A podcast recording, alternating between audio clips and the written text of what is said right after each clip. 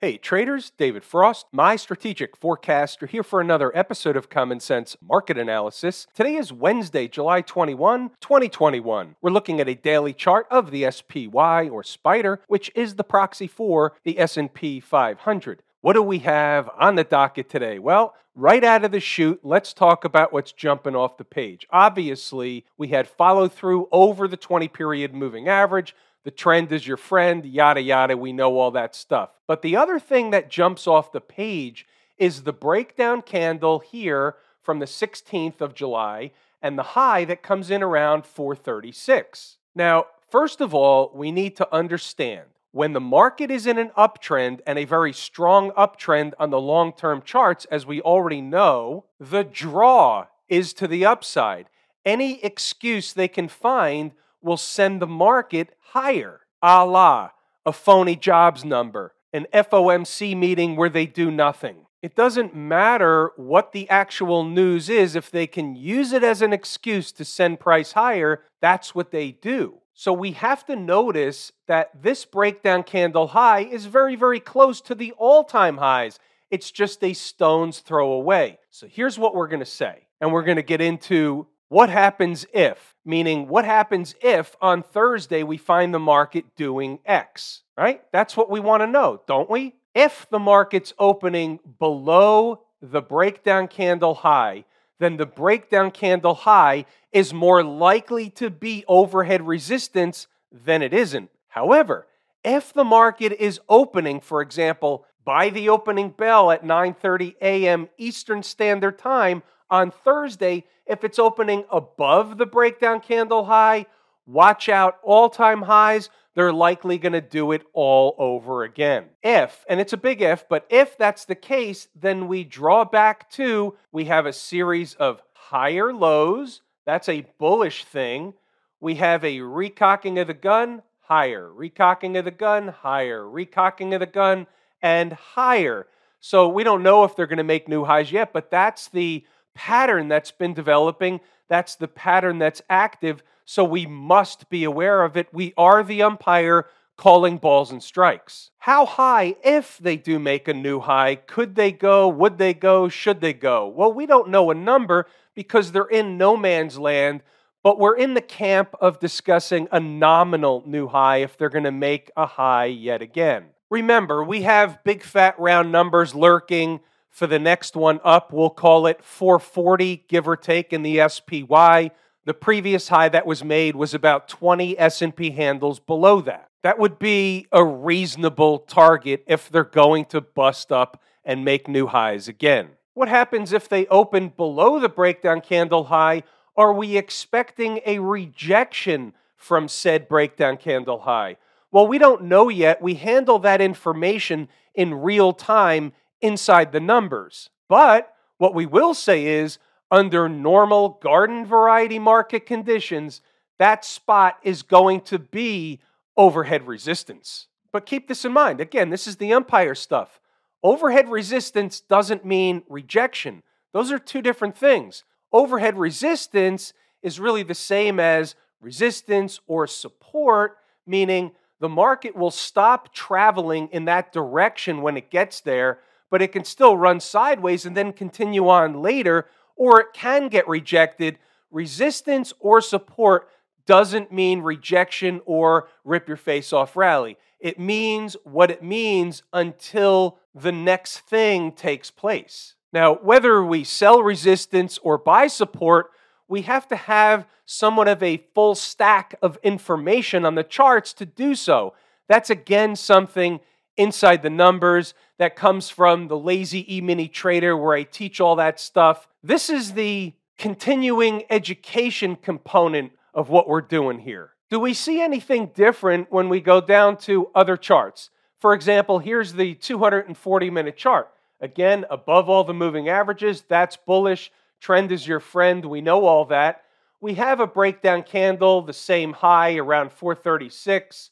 The high of this candle, same deal, 436.06. So there's no change on the 240 chart. 120 chart, a more pronounced breakdown candle. Therefore, the high, which is the same, it's handled the same way as the daily chart. It's the same price level for the same reason. We just want to look at all the charts. We want to see if they're all confirming the same thing. They are confirming the same thing. When they're not confirming the same thing, we have to take notice because we may need to be aware of a different thing. Hourly chart, same breakdown candle, same 4 to 36.06 high. Before we run through some other charts looking around the horn, let's take a gander inside the numbers. And as you can imagine, we had kind of a gap and go in a grinding chop shop formation for the most part. So there wasn't a lot of trading opportunities, right? Those type of days leave traders, they leave intraday traders at the altar for the most part. Stocks on the move, not a lot of stuff moving around in the pre market when the market was trading up all night and then the pre market. So it leaves us with limited stocks on the move opportunities. There were a few, but nothing hit their number except a late addition, which was Netflix. Late addition meaning I put it on the board along with STX on the board after the market opened when I noticed some stocks moving into a potential tradable opportunity.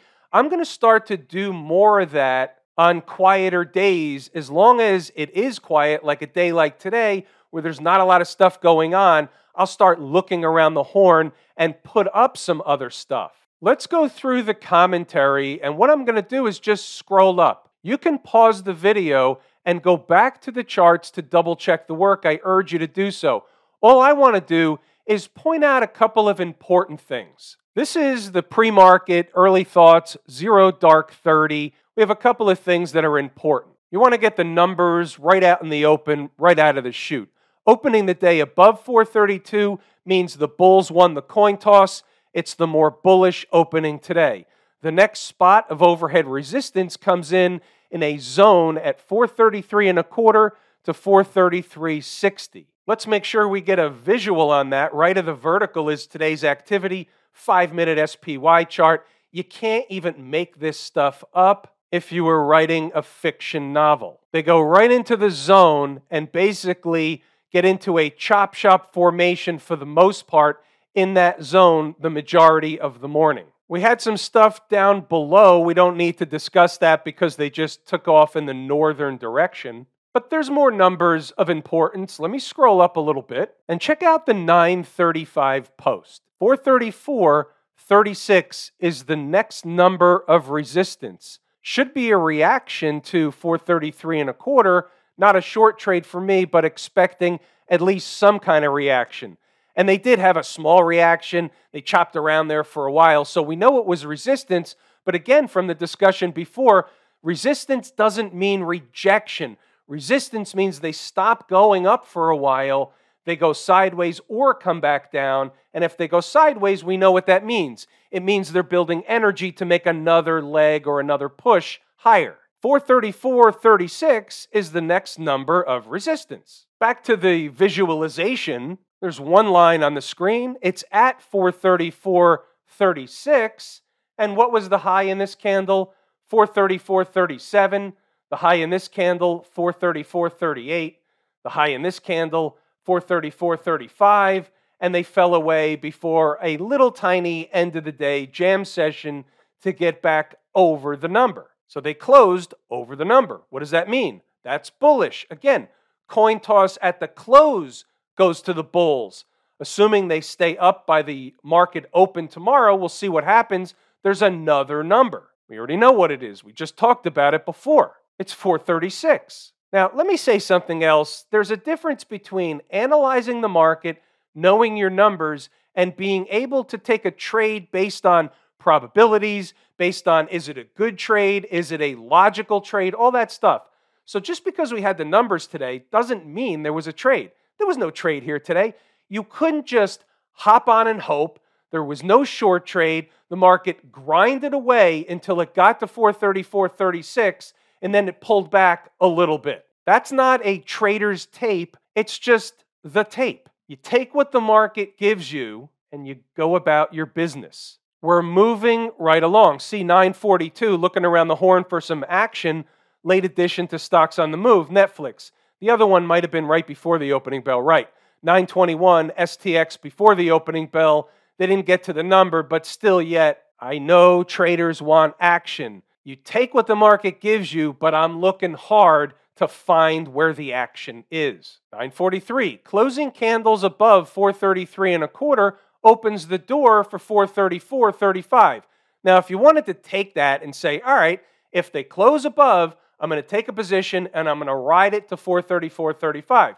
You could have done that. It's not something I would do, but a trader could have done that. And if they got below 433, you're out of the position. We're moving right along. By 1009, we identified the pivot, the short term pivot 433. Remember, that post was a little after 10 o'clock. It was about 1009. And here you can see they come into the pivot at 1020. They come into the pivot at 1030, 1035. They ride it till about 1040 and then they take off, never to be seen again. 433 was the pivot. What's the closing price in this candle? 433.01, 1035. No accidents or coincidences. I watch stuff that nobody else pays attention to. We're moving right along. Pause the video. Read the notes. I gave you everything when we went back and forth. You saw the market, you saw the numbers, you saw the chart. There wasn't anything else going on today, so now you've got the whole ball of wax. By the way, let's talk for a second about STX, Seagate Technology. So here's the situation it's a daily chart, and I just want to give you an idea of what my thought process was going into Inside the Numbers, wanting to put this on the board looking for a number. This is part of the exercise. There's other stuff, other charts, but from a daily chart perspective, I see the breakout area but I can make a case that there's more than one. And we've seen that over and over again, right? I could say the market ate time off the clock here and broke out, and the market ran up to here, was rejected, and then went higher. So this is also a breakout area. And that's the one I selected. I selected the lesser of two evils, meaning I selected the lower number, the less risk number, knowing that they could have bounced at the 80. Why? It's a big fat round number. It was a breakout area, but I know Seagate, I've traded Seagate before, tends to have a big spread in the morning, tends to be very whippy. They can go two, three, four bucks in a matter of a minute. So the thought process was rather than taking the higher number, let me take the lower one for two reasons. It was a late addition for me. I didn't see it or it wasn't available on my scanner first thing in the morning and throughout most of the pre market. So I really wasn't watching it, so I didn't have a good feel. Sometimes, if I'm watching a stock in the pre market and it's playing around with the number, sometimes it's telling me that's the number. It's hard to explain, comes from experience also comes from being a bit bonkers, and inside my head is a dangerous place to be. But I was well aware that they could have bounced at 80. But let me show you something else. And this comes right out of the course from a market symmetry perspective. Let's just look at this from a logical point of view. So here's a high.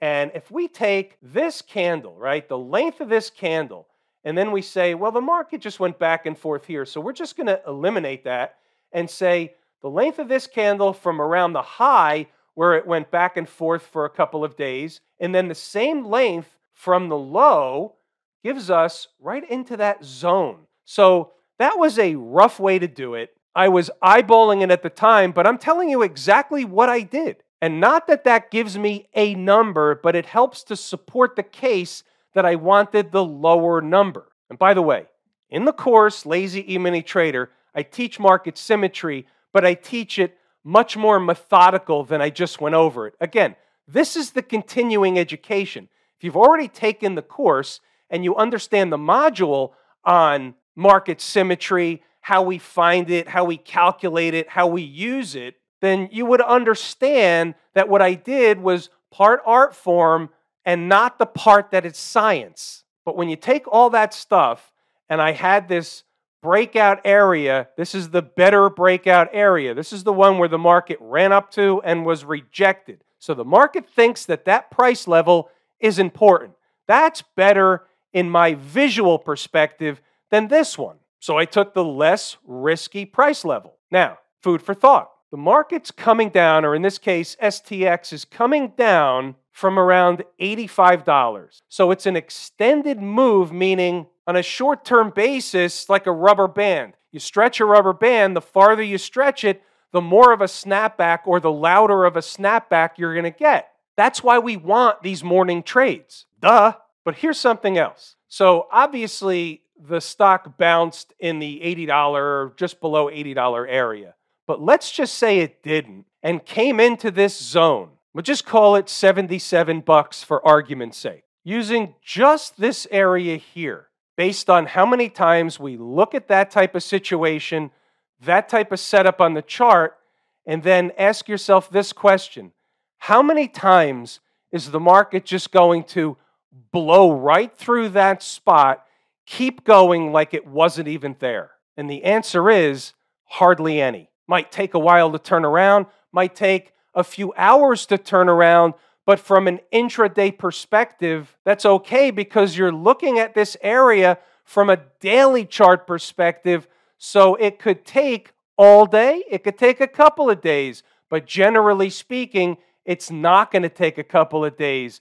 Generally speaking, you're going to get buyers that show up when price hits an area like that. That's why we take the trade. It's a trade, one of these examples of a trade that I'm going to take 100 out of 100 times so that I can achieve the 80 or 85% of the time that it's going to work with the still complete and full understanding that around 20% of the time it's not going to work. Maybe it's 15%, maybe it's 17%.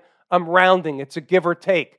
But around 15 to 20% of the time, I'm still going to get a pie in the face. Some of those times, it's just not going to work out that day. The next day, you have the rip your face off rally. You look back and say, ah, crap. That probably accounts for four, five, or six of those times. So the amount of times that this really doesn't work is so minuscule that in order to achieve that type of percentage of winners, you have to take a trade like this 100 out of 100 times. That was some soapbox on STX. Now, let's go over and take a look at Netflix.